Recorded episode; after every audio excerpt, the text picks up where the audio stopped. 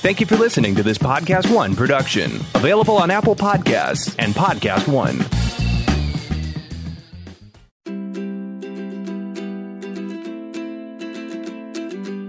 I'm Rebecca Rothstein, and along with my co-host Leanne Daly, we'd like to welcome you to Say It Forward. Each week we'll be doing one of my favorite things to do, and that's interviewing interesting people with out-of-the-ordinary life stories. They're all people who took a different path in life. Some never imagined the heights they would achieve, and others, well, they turned their childhood dreams into reality. So let's begin. Today, you're going to meet a man whose life story is so amazing that Hollywood made a movie about him. He was a high school football player who at the age of sixteen caught the attention of the N F L until he was accused of a crime he did not commit. He lost his scholarship, went to jail for ten years, and was prevented from playing pro football. When he got out of jail, he fought to prove his innocence by taking on the system of justice that failed him. He was determined to get his life and his dignity back and pursue his dream of playing in the N F L. This is one incredible life story. So let's rewind to the beginning and say it forward with Brian Banks. Where are you from? I am born and raised in the city of Long Beach in California. How old are you? Today I am thirty-four as of July twenty-fourth. Oh, so, wow. Happy belated birthday. Yeah, thank you so much. So that makes you it. a Cancer, right? I'm a Leo. A Leo. Oh, yeah, I'm right on the, right right on on the, the cusp. I used to be married to a Leo, and if you give a Leo the wrong birthday present, you may as well have not given them a birthday present at all. Okay. I, you know, I I, re- I never ask for gifts. I don't really expect anything, so I don't know. But I guess you could get the wrong gift and not be too happy about so it. You, so you're a native Californian. I am. One yes. of a few. Yeah, you grew home. up in Long Beach. What was it like? What was your young life like? Um, you know what? I grew up in a, in a, for a long period of time, a single parent household. My mom stepped up to the plate, raised me, my younger brother, my older sister. Um, and we jumped around from, you know, you know, fairly good neighborhoods to bad neighborhoods, to, uh, from, from schools in decent neighborhoods to schools in bad neighborhoods. You know, Long Beach is kind of a, an accumulation of both. Uh, but we, um, we grew up playing sports. We grew up in, uh, in, in, uh, in the time where, you know, kids still hung out on the street and rode bikes and skateboarded and, you know, had groups of friends, and uh, I mean, it was good times growing up. We enjoyed we enjoyed our childhood. So you had a happy life. We had a really happy life. You know, my mom struggled as a single mother to keep everything afloat. As kids, we never knew. You know, when birthdays or Christmases came around, it was as if, you know, we we got to enjoy her like any other kid. She was, uh, you know, our she was our rock, our strength that just kept it going. So you're a middle child, but you're the oldest of the two boys. Yes, middle child, but I am the older brother. So did you, I know that you have a unbelievable sports background. Mm-hmm. So when did that evidence itself? When did it start yeah. showing up? So the first sport that I ever played was I ran track. Uh, my brother, my sister, we all ran track, and then started playing basketball, was really good at that.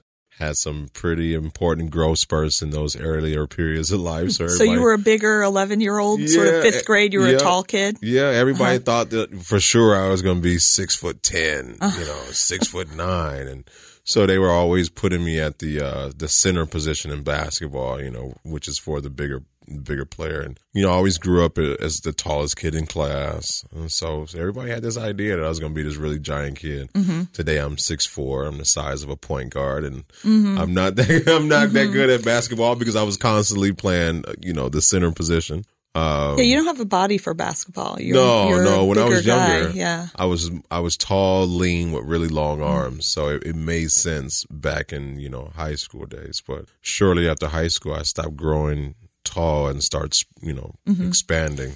Did you have other interests as a kid that, that were just things that were yours and yours alone that you were? Yeah. What, I, what? I wanted to be in the Air Force for a long time when I was young. Uh-huh. Uh, I was inspired by a really great movie called Independence Day with Will Smith. Oh, yeah. I watched that film and I was sold. I was like, you know what? I'm going to the, I'm joining the service. I'm being in the Air Force.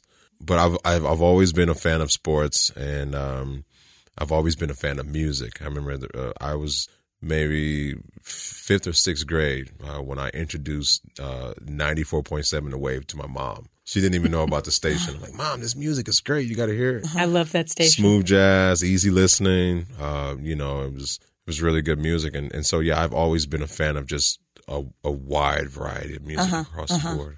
That connects you to people too, because mm-hmm. if you share that love, like I'm a big jazz fan myself yeah, too. Yeah. I had a, when I was in college, I was a disc jockey and I was forced to do jazz. So mm-hmm. I had to learn it. Mm-hmm. And it's connected me to so many different diverse, different ages, different mm-hmm. nationalities. It's incredible. Yeah, do you still, music. do you still go see a lot of music? Uh, not as much recently, uh, but I am a big fan of live music.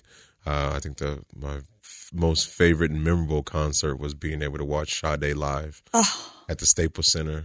That uh, makes sense. That, was, that makes yeah, a lot of sense. That was yeah. What a show. Yeah. What a show. Yeah. She was uh, unbelievable. Was a, yeah, she doesn't age. She sounds no, she amazing. Doesn't. It's crazy. Yeah. I'd like the same thing to happen to all of us, but I don't no. think that's I know, and, right? and she reminds me of Tony Bennett in the sense that she picks material that's exactly right for her. Oh, man. Yeah. I love her music because I love the way she allows the music to breathe. Yeah. She's not constantly just bringing you lyrics and all over the track. She just kind of, she'll say a couple things and just let it breathe. And it's just yeah. like, you're just in this, you know, space, like I'm enjoying it. Yeah, yeah. That's awesome. You know? I love that. Did you get your height from your dad? No, I got my height from my mom's side of the family. My my mom's not tall, but my I have uncles that are six six and six four and six five. So the height comes from that side. My dad's only about five nine. What's your what about your brother? My brother's tall. He's six one. Does he play sports? He was uh, he played basketball for a long long time. He was actually one of the best basketball players that I've ever had a chance to see at my younger age. Um, and this whole ordeal, this traumatic experience Uh, kind of ended that for him too. Mentally, he just was not there to to continue to pursue mm-hmm. you know basketball. Mm-hmm. Yeah. It's the, the the sort of collateral impact of mm-hmm. of the thing that happened. Can you can we go? Do you want to? Yeah, we can. Yeah. I would like to just just before we go to that, I want to go back a little bit more to your home life. Yeah. So you had a lovely time growing up. Your mom was there. You had a brother and your sister. Everybody got along, and school was important for you, mm-hmm. and you were focused on finishing school and going in to be a professional athlete. Right, yeah. And um, so uh, sometime along that line, you were um, seventeen when this first happened. sixteen. sixteen. Yeah. And um, okay, so let's start about so I yeah. just want to go back and make sure we put that on the tape because you were having a, you were on path to having a successful sports career. Mm-hmm. Okay, so now age sixteen. All boys at age sixteen, the mother of four boys I am. She's the mother of two boys. So we have a lot of understanding about boys mm-hmm. and testosterone. Mm-hmm, so, mm-hmm. And you're so cute that I'm sure you were super cute when you were sixteen. So here you are, sixteen years old. You're an athlete. You're very popular. And th- let's start beginning the story of the, yeah. of the uh, path. So uh, at this time in my life, I was sixteen years old. This was two thousand two. Um, I was becoming uh, very well known uh, for playing football. I was ranked, I finished my junior year in high school, ranked eleventh in the nation as a linebacker. I was being recruited by pretty much every Division One school you could think of. And I had every intention and purpose to go to U S C. I had been offered a, um, a, a scholarship to come play there. It was a verbal scholarship. It was, you know, the way uh, recruitment works within high school, you cannot officially offer scholarships until a certain period of time, but you can verbally accept a scholarship and say, this is where I plan to commit to. So that was where I was with U S C. And, um, you know, U S C was a dream school for me. It was a school that I'd always grew up wanting to, to go to, watching Pete Carroll and what he did for that program and watching the talent come out of that school and go on to play in the N F L. It just made sense that that was where I wanted to be. So I finished my junior year, excited and hyped up to go to our senior year, one more year to go, which for me at that time was the biggest sports year of, of my life. And um, summer, uh, going into my senior year, uh, I was in summer school. And during summer school, there was uh, a film crew that was supposed to show up on campus that was going to uh, do a documentary about our school playing against the uh, the number two school in the nation, Concord de la Salle, which is in Northern California. We were going to be playing the second national high school championship football game um, that coming mm-hmm. season. Mm-hmm.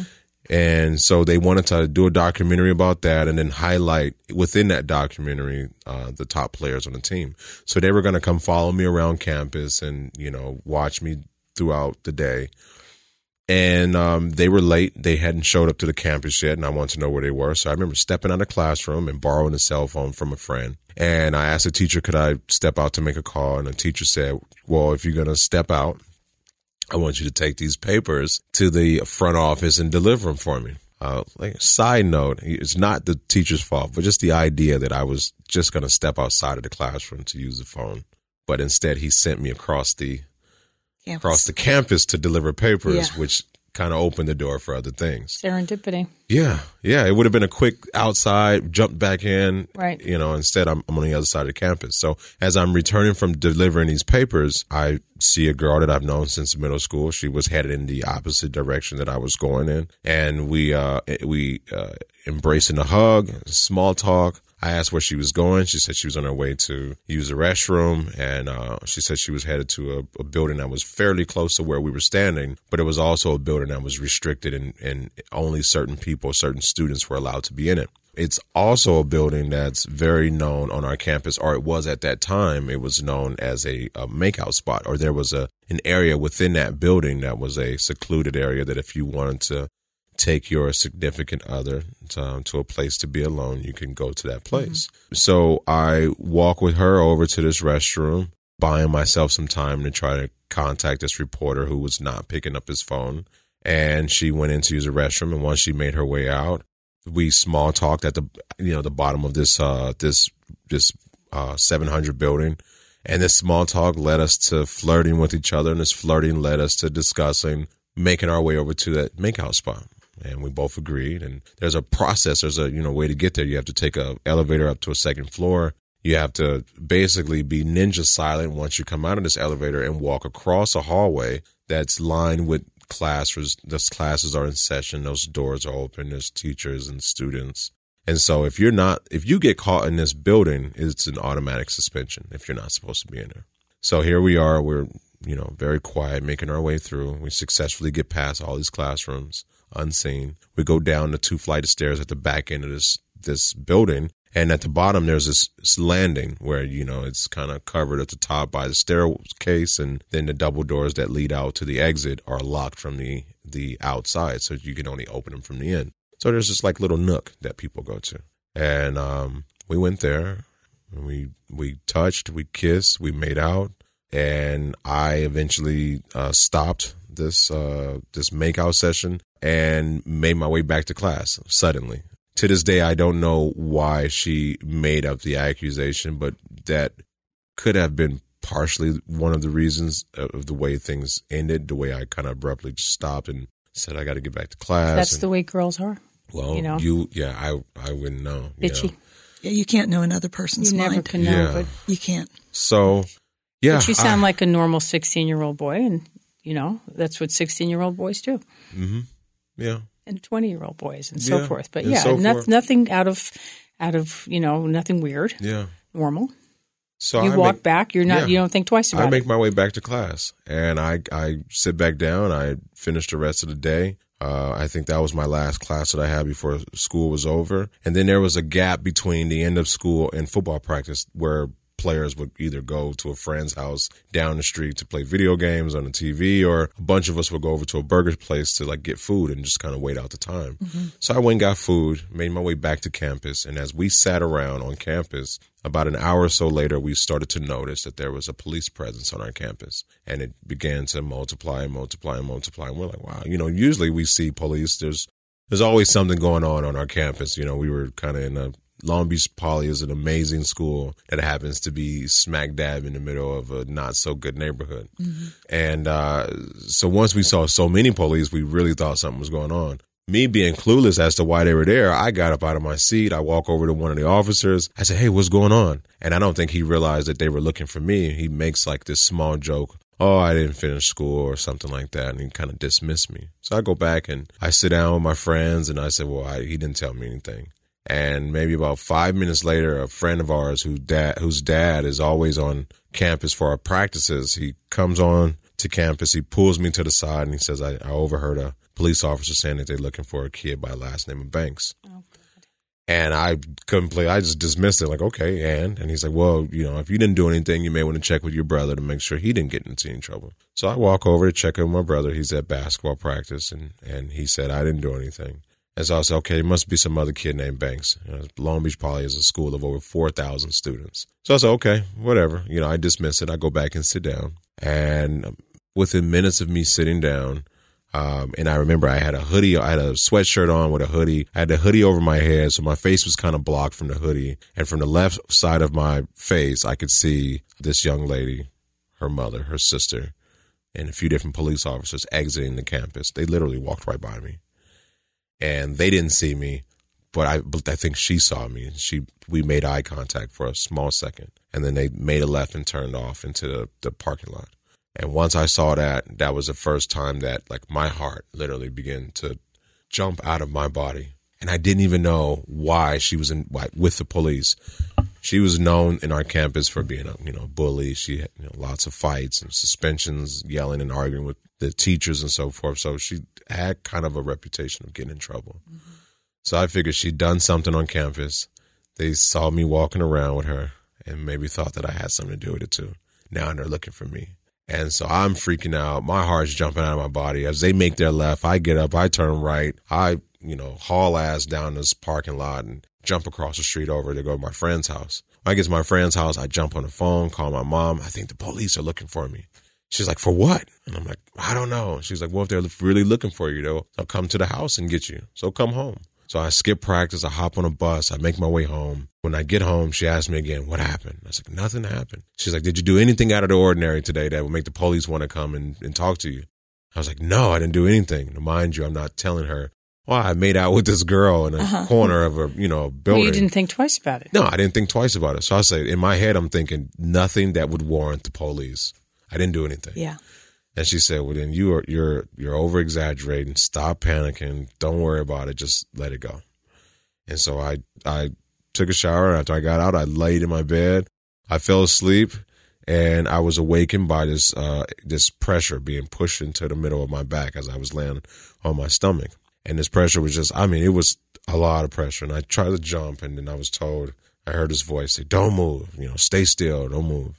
And uh, these orders are being barked to put my hands behind my back, and I'm being handcuffed and yanked off the bed. There's other police officers in the room with their guns out, not pointed at me, but out and pointed towards the floor. And, you know, it, it's uh, just all a rush at once. And they're barking at, like, find something to wear, and where are the clothes you had today, and this and this and that. And they're dragging me out of my room, and my mom's on her knees, and she's screaming, she's crying, she's just hysterical. And they put me in the car, and moments later we take off. And, you know, I went through a whole, uh, I went to a, I went to a hospital for a D N A test test kit, and that, that you know, oh my God, it's just as, uh, you know, as as embarrassing and as um, uncomfortable and humiliating as it is for a victim, uh, I can't imagine it, it, you know, for someone who didn't commit the crime, who is being investigated for it, to be probed, to be swabbed, to have your pubic hairs yanked off of you,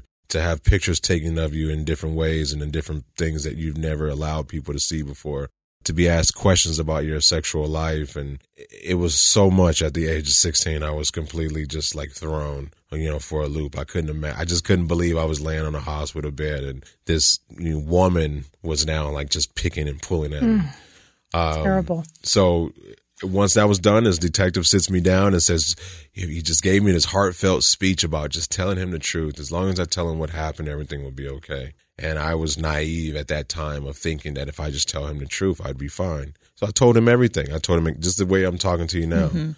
But that was enough for them to say he admitted to being in that stairwell with this girl. And so therefore, that's enough for us to charge him with these, you know, with these, uh, with these allegations. Uh, versus not talking at all and waiting for, you know, representation yeah. and allowing them to deal with it. Right. I trusted this man and told him the truth. Right. So uh, to make a long story, a long, long story short, um, I was placed in a juvenile hall where I began to fight this case. I was given a bail of over one million dollars, so it was impossible for us to post bond. What? Yeah, yep. yeah. And and I was denied being released from my own recognizance, which when you think about it is crazy. I was a kid from an inner city school. We had no money. We have no family in different countries. You're not a threat. You know, I'm not a threat. I want to play football. I want to be with my team. So you know I'm not going anywhere because football mm-hmm. is everything. Mm-hmm. But no, they, they didn't let me go. So I missed the beginning of that school year. I missed the football season. I missed that big game. and I'm fighting this case. And they, they said that th- this situation was so serious that I was to be tried as an adult. So I went from juvenile court to adult court. I went from facing camp time to forty-one years to life in prison.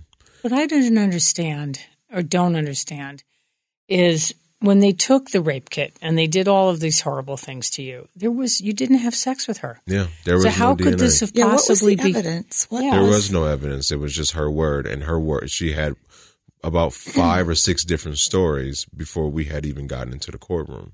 Um, and it was just her word alone that, and, and me saying that we were together in this spot, mm-hmm. that that was enough for them to say, let a judge figure it out. So, uh, yeah, I, uh, you know, court date after court date after court date, month after month after month, it had now gone into nine months of me being behind bars. I was now seventeen in adult court facing life in prison. And I was at this point now where I was selecting a jury to go to trial. Uh, and I had been offered deals prior to this situation. They had offered me twenty-five years in prison, nineteen years in prison, eight years in prison. I'm saying no to everything. And on this day of jury selection, my lawyer comes into this interview room, smiling her face, saying that she just came up with this amazing deal with the D A's office. Right. And uh, yeah, I don't want to spoil the film for those who will go, go and see it, but I am forced into taking a plea bargain.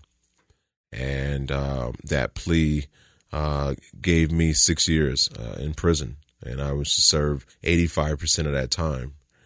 And um, I remember going into that holding cell afterwards uh, and just trying to add up how much time I had left to serve. And I remember just shaking uncontrollably and just couldn't believe that I had four years and two more months to serve. I had already been in there for a year, and it's the longest year of my life. And you know, all the hope and dreams and, and, and everything just disappeared in that instant.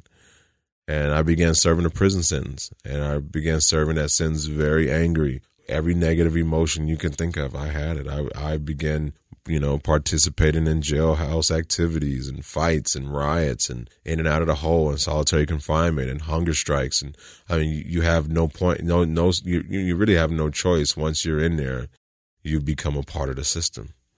And I know that in the book, and I don't think this will ruin it for people to see it, but your mom and you had had a pact that you not, were not going to make a decision without her input. Absolutely, yeah. I mean, every Let's time, talk about that. Every time that a deal was offered, you know, and I was in my head, it was always a no.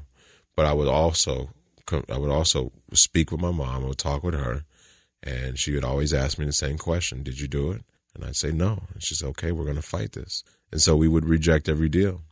On this this time that I was offered this deal, my lawyer denied me the right to be able to talk to my mom. She said that I was an, I was an adult in adult court, and so therefore I had to make this adult decision on my own. Was that true? That was not true. Could so have she easily, was trying to be expedient. Expedient. She could have easily went in there and said, "Judge, we need a day, we need a week. Let this let this simmer. Let Brian and his mother talk about this. Let him go back to his cell and sleep on it for a few days." She said I had ten minutes. So she needed to clear her case. She needed to clear her case. Can I ask a question going backwards a little bit? When you were first taken into custody and, um, you know, the wheels of the law started to move, mm. did anybody approach the girl and her family? No. You know, we were advised that we should have no friends, no family, anybody contact her. And anybody who did, um, her mom was using that as a way to say that she was being threatened, oh. that people were coming after them, trying to make it more of, uh, t- to make it seem like I am, in fact, like a threat, like this monster that's even behind bars. Mm-hmm. I'm still coming after mm-hmm. them. And so, you know, any idea of trying to, to have a, uh, you know, a human, human to human talk, it just was not going to happen. Yeah. So you made the decision to accept that plea deal, which was a horrible decision on every level, that you were mm-hmm. put in that position, that you had to make that decision, that you weren't allowed to talk to your mom. Yeah. You were lied to. Yeah. You were in a situation that was of none of your doing, mm-hmm. and you had no way of, of getting any kind of resolution that was at least fair to you, yeah. which was – I mean, obviously, you didn't do it. So yeah. there you are. You're a seventeen-year-old guy going, what the, what the frig here is going on here? Yeah. I had to clean up my language there for a brief second. Oh, but yeah, seriously, I, I mean, what a horrible situation to be in. And you're you were raised in a home where you were loved and cared for. You weren't a gangster. You weren't no. running around doing bad things. No. You weren't selling drugs on the corner. Mm-hmm. You're a perfect guy. You know, but you're going to go. Even if you were on. doing all those things and you didn't do this crime, you shouldn't. Yeah, I agree. Yeah, even right. if you were a drug dealer, right. it's like you weren't. But yeah. I have a question. You talked about you became part of the system and you, you really mirrored the negativity. Mm-hmm. How did you get out of that? Yeah. You know, one day I was, I, I believe we were probably on lockdown or in, I was in my cell and I remember laying on my bunk, and as I was laying there, this sunlight, this the light just began to peer through our window, and I was literally taken by it. And I was looking at this window. I jumped off my bunk. I went over to the small little slit in the window or in the wall. And I'm looking out this window, and I had this epiphany for the first time ever in probably two to two and a half years of my incarceration. I am not in control over the things that I'm fighting for control over. This entire time that I've been incarcerated, I've been trying to to to be in control of my freedom where when I'm I'm not in a position to have control over it. The negative emotions that I have, the energy that I have towards the people that I feel are responsible. They they don't know how I how I feel. They probably don't care how I feel. So this negative energy is is simply mine. It's for me. I'd realized that this, you know, experiences don't come with emotion. We give emotion to experiences. And the emotion that I was given to this experience was furthering the destruction of my life. I began doing the job for the people who had put me behind bars. And I and I could not allow myself to continue to do that. And so I said, you know, I may be somewhere I shouldn't be. I may be somewhere I don't want to be. One thing that I can control is I'm not going to help them be, you know, part of my, I'm not going to be part of my own destruction. Wow. I'm going to do everything that I can to distance myself from the labels, the accusations, the, the environment that I'm in. Um, I wanted more for me than anybody else could want from me. And I just, I was done being angry. I was done being mad wow. and depressed. What, and, what do you think made that epiphany happen? You know what? I, I honestly always pay tribute to my mentor, Mister Johnson, uh, who is uh, played by Morgan Freeman in this in this movie. Um, I met him two weeks into my incarceration. I had lost fourteen pounds in two weeks. I wasn't eating. I wasn't. They kept telling me everything's gonna be okay. You know, they just got to figure it out. So I just sat in my cell. I didn't eat the food. I didn't come out. I didn't talk to anybody. I sat there and kind of wilted away, just waiting for the door to open up and them to say, all right, we figured it out. Come on out of here. Yeah. But that makes sense for a kid of your age. You're yeah. you're at an age where you don't understand how yeah, things are. You don't are, just go to jail and adapt and right. just you know, start hanging out and eating the food. And, right. you know, I was scared to death.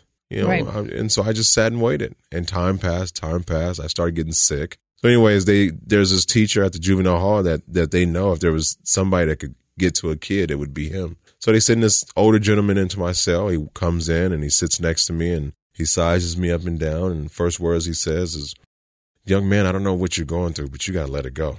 And I and I just could not understand what he meant by letting go of something that I was currently in the in the middle of. But there was also part of me that understood what he meant by letting it go. There was something that I was holding on to that was destroying me. The way that I was holding on to it was destroying me. And so in some ways I had to let go of the the the, the way that I was the way that I was going about uh, dealing with the things that were occurring in my life. And so Mister Johnson, who was a teacher there, I start going to his class. To this day, I, I cannot tell you what subject he taught because when you would go into his, his room, the only thing he would focus on is that journey towards enlightenment, uh, discovering the, the real you, stepping outside of the box, challenging me in ways that I had never been challenged before.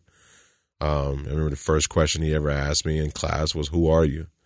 And I was like, I'm Brian Banks. And he's like, well, that's your name. I'm asking you, who are you? And I was like, well, I'm a young black man in prison for something that he didn't do. And he's like, well, that's your current state on this earth. And, and that's the color of your earth suit, but neither are who you are. So let me ask you again, who are you? And I was silenced. I had no word. I didn't know. And, he, and he's like, good, let's start there. Were you curious about who, who you were in those moments? I didn't know that I was until then. I didn't know that I was that I was I was so fascinated about me, about life, uh, the meaning and purpose of life, I, because I don't think that, that that conversation or the idea of thinking that way was ever presented to me or shown to me. You know, I've always, you know, which we all at a young age, you always live on the surface of things. You never really go into the depth of who you are or what life is about. We focus on, you know, the tangible things, the monetary things. So, um, you know, I it's not until you're taken away from everything that you, you realize what you truly have. You know, and that's what's that's what's in what's in you. Was he an employee of the prison, or was yeah. he an inmate? He was a juvenile. He was a teacher he with the teacher. Uh, with the school. This, so he this. came and won every day. Mm-hmm. Yeah, but he designated his life, thirty plus years, to working inside the juvenile halls to help kids and to try to reach kids before they made that next jump from juvenile hall to prison. You know, most people in prison will tell you they've spent time in jail as a juvenile too, and it's that turnover rate. So that's his life. His life was just working with kids who had nobody else to, to talk to. Or do you deal know with. him now? That's one of my best. You do? Yeah, he was at the uh, the the movie premiere in he Long was. Beach just a couple of days ago. Was he pleased with the casting of Morgan Freeman? Yes, he gave us the good little wisdom, you know, the, the the wise nod. But I can tell he was extremely happy. Oh, man. You know, Morgan He's Freeman. One of my favorite actors of all time. I mean, I not to, not to get off subject, but I've seen The Shawshank Redemption at least twenty yes, times. Yeah, it's a powerful you know, film. It's a powerful film. It is. You know. Mm-hmm. Wow. What an interesting thing that you were there at that moment in time and he crossed your path. Yeah. I believe that these things have another, you know, universe that they live in. It's very serendipitous that mm-hmm. you were there and that he was there to help you, but mm-hmm. also you were there to receive his help. Mm-hmm. You know, you were yeah. open to receiving his help. Yeah. I, I talk a lot about about um, mentorship uh, to young men, especially our, you know, our N F L players and, you know, football players, because there's this, you know, create, there's this notion or this perception that, you know, football players are tough and they can handle everything that they get coming at them. And, and it's often the tough ones that we have to check on, you know, because we, the tough ones are often handling and dealing with other people's problems yeah. because no one's never really checking up on them. Uh, so yeah, I, Mister Johnson helped change the course and the path of my life, and he showed me that it was okay to be vulnerable, that it was okay to accept help, that it was okay to to talk to somebody, to relieve some of the things that are in your life, in your mind, in your heart. It, it, it's okay to talk to somebody to help you deal with those things, uh, and he really helped me clear space for being able to deal with other things that were happening in my life. Why do you think that at that time you were open to listening to him? I mean, you were angry. You were an eighteen, eighteen I think, yeah, at this point in time. I was seventeen at that time that I met him because I needed, I, I, you know, I was, I was dying. I needed somebody. I needed a different way to see what was happening in my life. And you had that moment with the sunlight. Mm-hmm. It connected on a Deep, yeah, because I was on such level. a I was on such an emotional roller coaster. I was on such a uh, an eventful roller coaster of. You're you're playing football. You're locked up. You're in adult court, but then here's some good news, but then here's some bad news. So it's just up and down and up and down, uh, and it really will take a toll on your mental and your psyche. Uh, and and so I think just being shown a different way. Uh, what Mister Johnson showed me was that I could not. I had the choice on how I responded to the things that were going on in my life. Mm-hmm.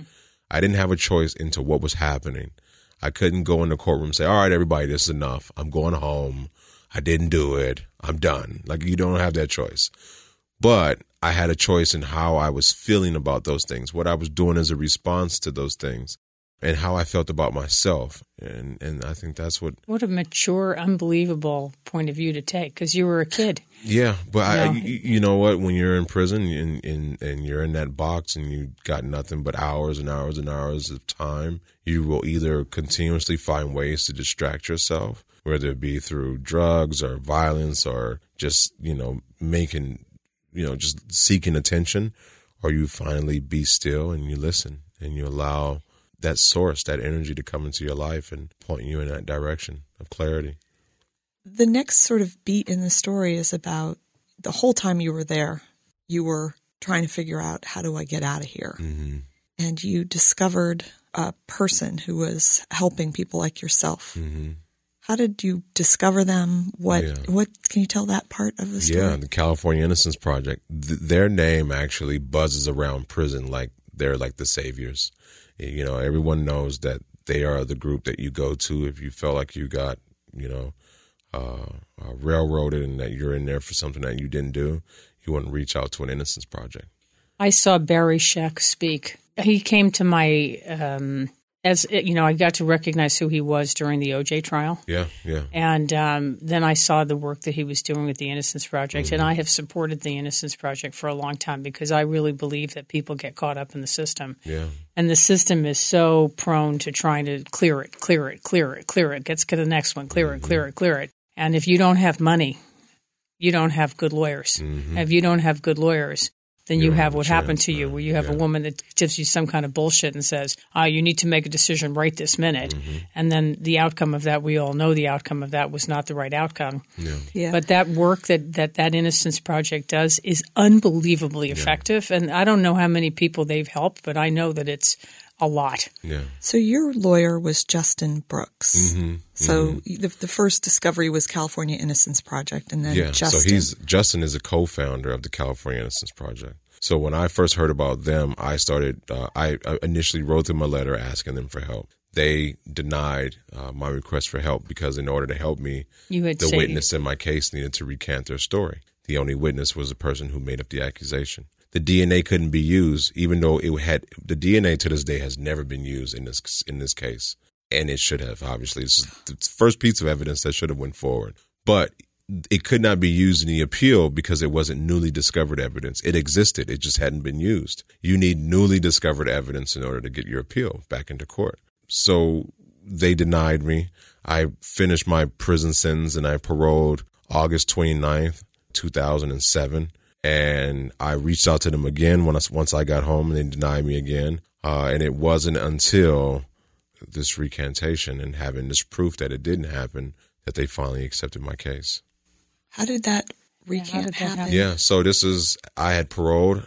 I was twenty-two. I was incarcerated from sixteen to twenty-two, paroled then, and then was placed on strict custody parole. I had to live, you know, I couldn't live within two thousand feet of any school or park. I had to register as a sex offender. I was on all the websites. So if you wanted to move in my neighborhood and make sure it was safe, you'd see this face, you'd see the case and the charge, and, and you'd see my address. You'd know exactly where I lived.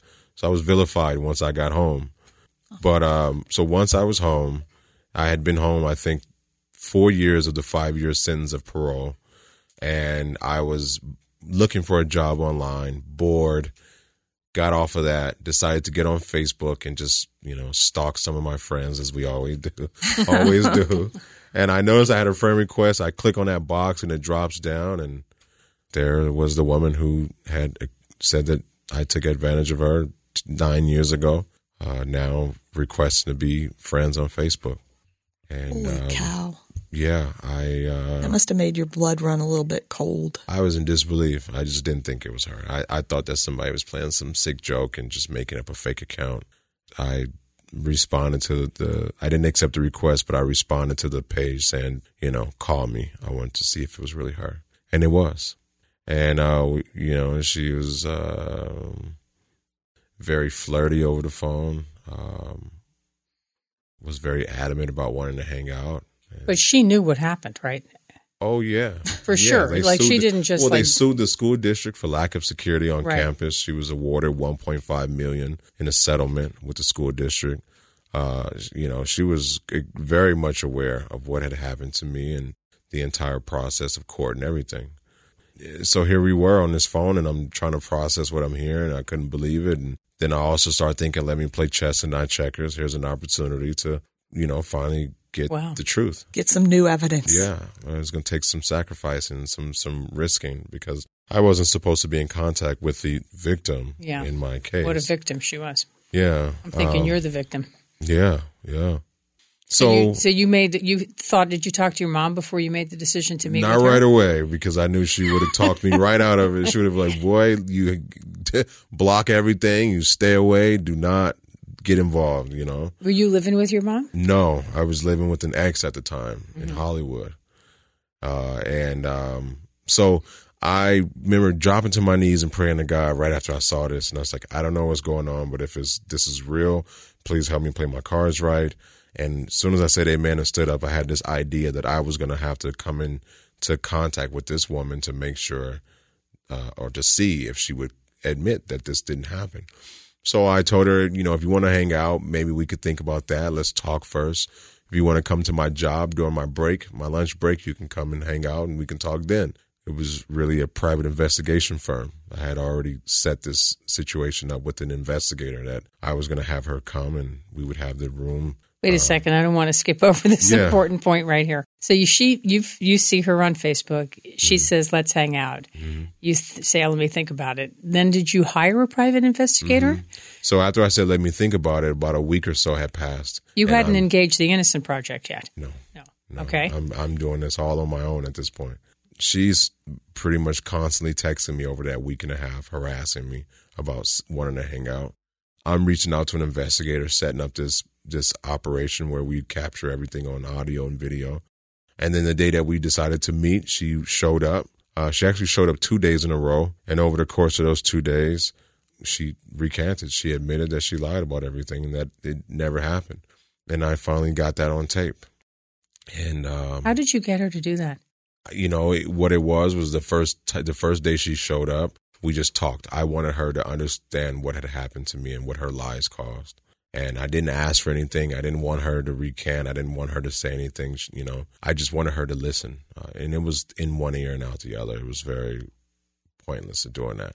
She showed up the next day, um, and that day I had the investigator show up. Well, he was there the first day. He was just in any other room, with, mm-hmm. you know, monitoring through another screen.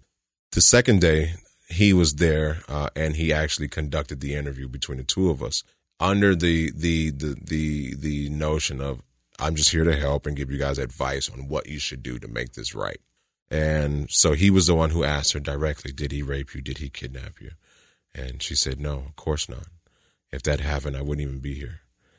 And uh, the video is pretty, you know, that in, that it, that it, that event, that day was... Uh, The video is online. If you go on YouTube and search it, you see for yourself. It's it's pretty disgusting. Wow, I will do that today. Um, but, so uh, she recanted. You get it on tape. Yeah.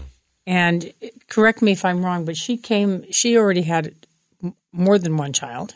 Three of them. And she was twenty-five, mm-hmm. right? Something like that. Yeah. And um, what would her mother think about you? Her coming to see you? I do not know. I don't know much about her family. Um, I know her mom was.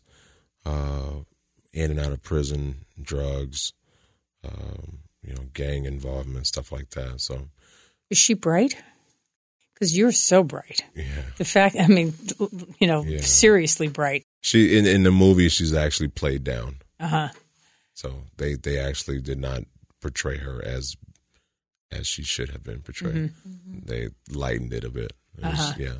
And you look, you watch the video, you'll see the difference. And then, so, so now we have this on tape that she recants. Let's keep going with the story. Yeah. So once she recanted, that's when I finally reached out to the California Innocence Project again. I played the tape for them, and they finally saw the evidence that they needed to be able to take this case. And once they took on my case, uh, was when I realized I had a small window of opportunity to, that if I got my life back, that I could really do some great things. And so I came up with the idea that if I get my life back, then I'm going to try out for the N F L and recapture dreams that were taken away. So as they fought my case for a year, I was in a gym for a year training and preparations for Combine.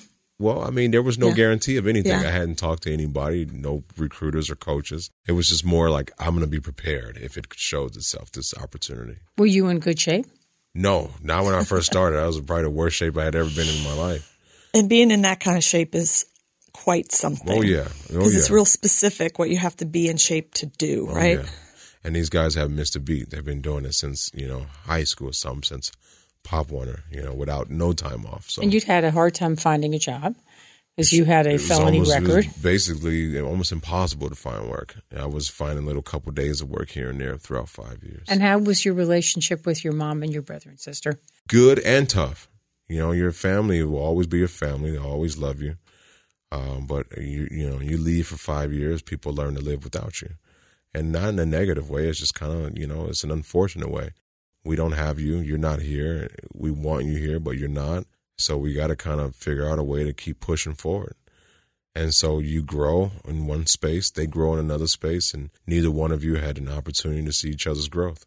Did your mom come visit you a lot? All the time. And my your brother? Was, your brother and my sister? Brother came twice out of the whole experience. It was just too hard for him. He couldn't. He just couldn't see me in prison. Right. Yeah, way. The contrast of who you who you were, quote unquote, before mm-hmm. and who you were after had to have been devastating for him because he was, what, fourteen, fifteen? Yeah. And we, yeah. I come home. I'm grown. He's grown. I've got this, you know, prison background. I've spent the fundamental stages of adulthood in a cage, and he's been running the streets, you know, and kind of being his own man without a, you know, no father figure really. You know, our, our stepdad had passed away in ninety-nine to lung cancer. So my mom had to deal with that too. And then two thousand two just happened to me. Mm-hmm. So not really having a father figure or an older brother, he's kind of running the streets, and, you know, he dropped out of school because he didn't want to go back to school with this girl and her sister and have to deal with all the people asking all these questions. Uh, so it was really hard for him. Um, wow. Yeah. It's hard on everybody. Yeah. So now you get this girl to recant. You go back to the Innocence Project. Yeah. So they finally take on my case, and they begin fighting it. She goes into hiding. Once she realizes she's been on tape recanting, she then says that the tape, the tape was altered and edited, then said that I bribed her with twenty thousand dollars, which I didn't have a penny to my name. Right. You know, um, but to, to think, I think, sorry, she thinks she said ten thousand dollars, uh, but to think that you would lie about the worst moment of your life for just ten thousand dollars. I would say that it wouldn't, I, I'll say that it didn't happen. You know, I just can't believe that anybody who really experienced something that traumatic would lie and say that it didn't happen for something monetary. But yeah, th- this whole fight began of back and forth of trying to track her down and, uh, you know, getting all the different compartments and people and, and things that were uh, involved in this case to now be on board with this overturning of it. And uh, we were lucky enough to have the investi- the D A uh, join in on a joint investigation, which rarely happens, to get down to the bottom of things. You tell, let's talk about that, because that's a fantastic story how you got that to happen. Yeah. So I was uh, sitting at home hanging out, and I got a phone call from Justin Brooks saying, put on a nice shirt and tie and get down here to the L A court office. I, I got the lead D A here for L A, and then he's willing to sit with you in an interview. Never happens. You know, most people are incarcerated, and no D A is going to travel to a prison to sit and talk with an inmate. I was out, so I was in a position where I could come to you and meet you, and so he was open enough to do that. His name was Brent Frere. He's no longer the lead D A now. He actually works for, uh, he I think he works and works with the the Northern California Innocence Project. It was pretty cool that mm-hmm. he, he transitioned. No kidding. Over. Yeah. Wow. Um, uh, sorry, Loyola in Los Angeles, the Loyola Innocence Project. After that meeting with him, he he, uh, he wanted to join in on the investigation, which was which was also very rare that they would, you know, do that. And uh, together, investigators from C I P and investigators from the district attorney's office started working on this case, and uh, finally have tracked this girl down and subpoenaed her to court. And once she made it to court, they interviewed her in a room with the C I P lawyers and the district attorney and the district attorney's uh, investigator. And by the end of that interview, they realized that she had made everything up, that it was a complete lie. And now they had to go through all the motions of making everything right and making sure they notified everybody that they were going to overturn this case, and just to be prepared for any lawsuits and this and this yeah. and that. Yeah. And then May twenty-fourth, twenty twelve, I walk into a courtroom uh, uh, and I was giving my life back. You they, were exonerated. They not only did they not only did they concede to the matter, they also deemed me factually innocent, which is the difference between not guilty or just innocent. Not guilty or innocent means like we don't have enough to come get your ass, mm-hmm. so we gotta let you go. Yeah, yeah. Factually innocent is like we messed up. Wow, my bad. Like we really messed up. We agree that you didn't do anything. So she had gotten a settlement from the school. What happened to that money? They countersued her. The school district and the court countersued her for two point six. And they won, but she doesn't have a dollar to their name, to her name, so they, they won't get anything. It's a hollow victory, but nevertheless, she has that hanging out over her. Yeah, there's there's also a statute of limitation of eight years. That after eight years, it's impossible in the state of California to go after somebody for perjury. Did she ever apologize to you? No, no. She no. sounds like she's not completely right in her mind. That would be a good assessment. Yeah, yeah, fair. Yeah, fair to say. I think it's ironic when you think of the concept of that someone could say, hey, thirty years ago, you committed a crime against me that I'm just now ready to come forward and talk about. And I'm going to pursue you for that thing you did to me thirty years ago. And that's legal. But it's impossible to go after somebody who lied on you and took thirty years of your life. After eight years, you can't come after that person. So I think it's pretty crazy that someone can bring up something that happened thirty years ago, but then someone's protected from taking thirty years of your mm-hmm. life. So um, now let's talk about the fact that you're out of jail. Mm-hmm. You've gotten this overturned. You don't have a felony conviction anymore. Yeah. You have, you know, as much of your life back as you can. You have a mentor. Mm-hmm. And now you're working out to get fit enough to go play football. Yeah. I just want to acknowledge you for telling us this story. Yeah. You're welcome. Because it can't be easy to tell it over and over again. It's tough. But I know how necessary it is. Like, I know that it, this is when I'm talking about my story, I'm talking about the story of so many other people. Mm. And it may not be a sexual assault case. It may not be a kidnapping case. It may be another type of crime. But the fact that somebody was rushed to judgment, was rushed to being prosecuted, was never given a fair shake or a fair deal in court. You know, I, there's too many of us. So that's what fuels the energy that goes behind telling I've, it over I've been, and over. I've been helpless. I've been silenced. I've begged for the help, and I know what it feels like to rot in a cage and be so helpless, and, and, and your your cries fall on deaf ears. Like, I know what that feels like. So, like, I have to. It would behoove me to, to get out, to get the help that I finally needed, and then not turn around and help people in similar situations. Well, the the lessons that you have, and the, you know, that I got from the book, and the, and the things that you're able to say it forward now mm-hmm. are unbelievable. Yeah. And the fact that your mom never left your side for one second, yeah. you know, completely believed you. We, you're a believable guy, yeah. you know, and um, an unbelievable thing to happen to a family. It's a horrible yeah, I story. About, I say it all the time. It's not just the person behind bars that a wrongful conviction affects. It's the family. It's that person. It's the community. It, it, it changed so much for so many people. And it's one of those things that you really don't know how you would deal with it until you're actually right. in that situation. Yeah, and you know? As you tell this story, it strikes me, and I've never thought of this before, and shame on me, but there are no systems of support for the people, the family. There really isn't. There really is nothing there. You you you you you build up for this big fight, this big court battle. You lose, and you kind of just walk away with your tail between your legs and try to pick up some pieces that are left sitting around. And I, I watched my mom do that. You know, just I, I always say I know what it feels like to be wrongfully convicted and sent to prison and being in a cell. I know what that feels like. I do not know what it feels like to be a mother, to have your kid ripped from your arms. And you do all that you can to protect your child, and nothing works. Mm-hmm. Nothing works. And you're crying, you're begging, you're screaming. You've, my mom sold her house. She sold her car. You know, she did everything that she could, literally, and nothing worked. And nothing happened. Yeah. And there was no evidence. And so it just says a lot about our system. And, and that's, yeah, it's you know, terrible. That's why we have to make these types of films. And that's why this book has to be here. And that's why I have to tell my story right. over and over and over again, because, it, you know, we yeah. have to know. So Even, what was that? What made that happen? Let's talk about ha- that. So you you have the story. You're now yeah. so twenty-five, six years old. You're yeah. trying out for football. I, I tried out for the N F L. I tried out for five teams, signed with the Falcons. Had an opportunity to play four games there. Most exciting uh, time of my life, finally recapturing a, a, a stolen dream.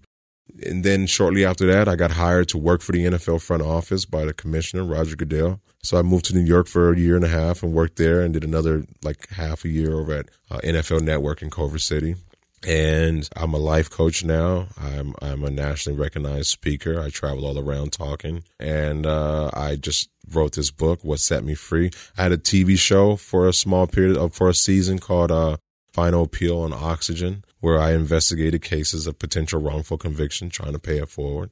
Uh, and now I'm in this space where I'm I'm still advocating by way of a film. I sit on the advisory board of the California Innocence Project, the, the National Registry of Exonerations. So I'm I'm still in that same lane, just trying to to, to play my part and help the next person. You know? Have you been and, able to help anybody? Yeah, we've been successful at. Uh, I've been successful at being a part of two exonerations. Both, I was successful at getting over one hundred thousand signatures signed. We marched, we rallied in front of our attorney general's office. We we we uh, the California Innocence Project, uh, there was a project uh, program called the the California twelve, twelve cases that they had been working on where they had a shadow, they had beyond the shadow of a doubt proof that these twelve individuals were innocent. But due to some form of a technicality within the court system, whether it be time is ran out or uh, the judge says that we've already been here, we don't want to see this again. They're denying the D N A testing for some reason. For some technical reason, they're still in there. And so what the California Innocence Project and Justin Brooks decided to do was to march from San Diego all the way to Sacramento in protesting of their release. And they did that twice. Wow. They've done it twice already. And I took part in some of those some of those cities and mm-hmm. marched with them. Uh, and uh, Are those so- marches still happening? They, I'm pretty sure he's going to gear up for another one soon. So this you, man is, you would go to the California Innocence Project uh, website yeah, in order you, to participate? You can go to California Innocence Project dot org, and not only can you find out about the California twelve, you can find out about their other cases. You can support them by purchasing the the the the, the sweatshirts and the bracelets and things that they have. They're a nonprofit student law firm clinic. They make money off of small grants from the, the government, and the rest is from the donations made by us. Yeah. Um, so they're doing a noble work that, that people shy away from or don't want to face the reality that this happens. They go out and, and literally save innocent lives. Mm-hmm. Innocent lives. People in cages. I try to tell people, when you go home, clear out your closet, get in there for twenty-four hours. Don't come out. Let somebody bring you food. No T V, no music, no talking. And let's see if you can get through twenty-four hours. Now try a day. I mean, right. try a week. Mm-hmm. Try two weeks. Try a month. Right. Do a year. Yeah. Now do five yeah. of them. Yeah. You know, it's just like, oh, shit. Yeah. yeah. You know, maybe in some yeah. weird sort of way, the fact that this happened to you and the fact that you're now doing what you're doing, not only clearing the deck, but to look at all the people whose lives you're helping now. Yeah. Yeah. Wow. So what do you do now? Besides so the, besides I mean, all that's that a lot, stuff, yeah. you don't get paid for any of that. So you I do get paid, paid for, for the public speaking. speaking right? Yeah, for the public speaking, I you know I, that's my primary source of income. But what I'm doing now is you know, number one, being a dad. I have a six month old boy at home. Oh, congrats! Yeah, thank you. So he's he's definitely that's keeping so me nice. busy. I have a grandbaby, a little grandbaby. He's four weeks old. Four weeks. So congrats. Cool. Yeah. Tiny time. My yeah. boy is big. He's six months and a ninety-nine percentile in height. He's already crawling, saying mama and baba. Six months? At six months? That's six months. Oh, my goodness. Oh. He's standing up, pulling himself up. And do you have bookshelves in your house? You better take him down. I know. He's going to be climbing. I, I need to put the books in his face. So he's going to be a little genius, I hope. I bet he will be. But, yeah, being a dad and then also uh, just for me, I am always looking for ways to be an advocate and to be of service for others. Um, what I hope for moving forward, you know, I like to stay in contact with the N F L and continue to do life coach work with the players. Um, you know, I'd like to, to see some of these laws be changed and, and rearranged within our judicial system. Uh, kids being tried as adults. I think that this needs to come to an end. Uh, I think that, uh, our prosecutors should have some, uh, responsibility, uh, for the decisions and actions that they make. If you send somebody to prison for something that they didn't do, you should be held accountable for it.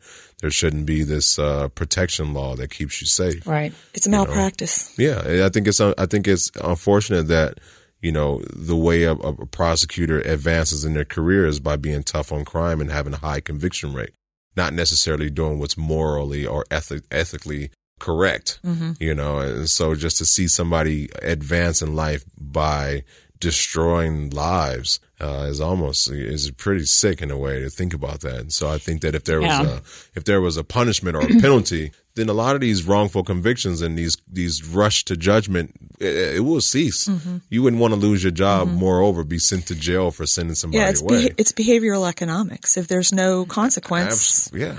I'm and, also the, the three strikes law. It, is, oh, it needs to be abolished. I met a man who got his oh third strike God. from stealing a slice of pizza. It's unbelievable. He was hungry. He got caught, and they gave him his third strike. I, I'm, I'm working on supporting the three strikes law, the repealing of the or the modification yeah. of the three strikes law. Yeah. I think that it's really important. I was I was approached by a couple of people. I'm fully committed to trying to help that. I don't know that it needs to be completely appealed. I don't know enough about it yet, but it definitely needs to be modified. Absolutely, a hundred percent. See, people are in jail for pot. Mm-hmm. For Christ's sake, which is legal in yeah. most states yeah. in the country now. So let's talk about your film. So now the film, let's talk about the history and how we get in the film opening so we can yes. get everybody to come in and see it because it's a wonderful can I stop film. for a second? Sure. I want to I'm ask just one sensitive other. to his Yeah, time, no, yeah. I know. And, and you'll be able to talk about yeah. film. This is just a little coda to what we've been talking about. Brian, how do you how do you go about um, educating yourself about these complicated legal matters that you're advocating to mm-hmm. change? I I try to stay informed uh, with current events. I think it's important that, you know, I know it's hard to watch the news with all of the tragic things that constantly are happening, but you have to kind of weed through uh, uh, uh, a lot of those things to, to be informed about the other stuff that are, that's going on. So I'm constantly in current events, um, but also I'm involved directly with the Innocence Project as well as the National Registry of Exonerations. And so between those two different programs, I am always up to date and receiving information about what's going on in the space of wrongful conviction. So you're doing deep reading on it constantly. Yeah, constant reading, yeah. talking to other inmates, uh, I mean, talking to other exonerees, learning their stories, learning their experiences. Uh, and, and, and uh, you know, I am now in that, I am now in that position where so many people reach out to me directly for help. Mm-hmm. You know, and I'm not an attorney. I'm not a lawyer. I can't legally give you advice, but I realize that I am now kind of a pillar of hope for some people, you know. And, sure. And so they reach out for help. It's a perfect transition to the film.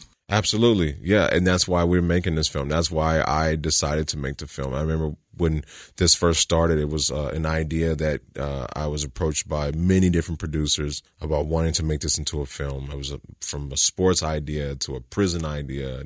I felt like people had great ideas, but not the idea until I met with this woman named Amy Baer of Getting Media, a mother of two boys, and she connected with the story. She, I felt like she understood the importance, the value in the story. And so I signed off with her, and the ball began rolling. She started putting all the pieces together with Tom Shadyac as our director and Shiv Hans Productions as our financier and our other production company. Bleecker Street is our distribution. We just have an amazing group of people that see the, the importance of this story and, and why it needs to be told. Can you tell us the name of the film? The film is called Brian Banks. It is directly named after me, which is pretty surreal to have. Yeah, you know, no kidding. It could have right? been like the football player that never gave up or something like that. But to have it just literally be Brian Banks is uh is uh is pretty surreal. But but the the the biggest discussion was with my mom and my family. Once all the offers were on the table, it was a discussion of do we really want to do this? And there were reasons why we didn't. There were reasons why we did, and the reasons why we did far outweighed the reasons why we did not want to. We know what it feels like to be that family that is in dire need for help. So I want to tell our listeners that I had the pleasure of seeing the film. Yes. And there wasn't a dry eye in the room, mm. literally. We're all walking out yeah. you know, trying not to cry. It was such a heartfelt, deeply, you know, enriching mm-hmm. and sad story all at the same time. I mean, to have your life at that age, but you have overcome it. Yeah. And you are now paying it forward in ways that you're going to touch the lives of so many people. Yeah, I'm so yeah. grateful to have met you today and to know you. It's thank a wonderful, you. wonderful story. Thank yeah. you, Brian. Thank so, you. Incredible. And yeah. again, thank you for telling the story because I know it can't be easy. Well, I, I want to thank you both for allowing me to tell my story on this platform. You know, it, it's a choice in what you choose to bring light to and give attention to. Just as I have a voice, you all have a voice and you have a following and people listen to what you put out there into the universe. And so I thank you for being a part of this yeah. journey and allowing me to continue to spread that message. It means a lot to me. Thank so you. thank you. Thanks. Next time, we're excited to have a woman whose comedy career took off after appearing on The Tonight Show, The Howard Stern Show, and The Comedy Central Roast. Her career has spanned more than thirty years, but she became a household name when she raised money for the gay men's health crisis on Celebrity Apprentice. After many tours, Grammy nominations, and T V appearances, she made headlines in twenty twelve when she lost more than one hundred pounds through bariatric surgery. This big change brought about her retirement from stand-up comedy, and after completing a difficult life coaching certification program, she's now dedicating her life to running life-changing food and body image workshops. So join us when we rewind to the beginning to find out how she went from insult comic to inspirational life coach on the next Say It Forward. Thanks for listening to Say It Forward. Help us grow by subscribing to our podcast. Please subscribe on iTunes or at w w w dot say it forward podcast dot com. Don't forget to rate and review us on the iTunes Store or like and follow us on Facebook and Instagram.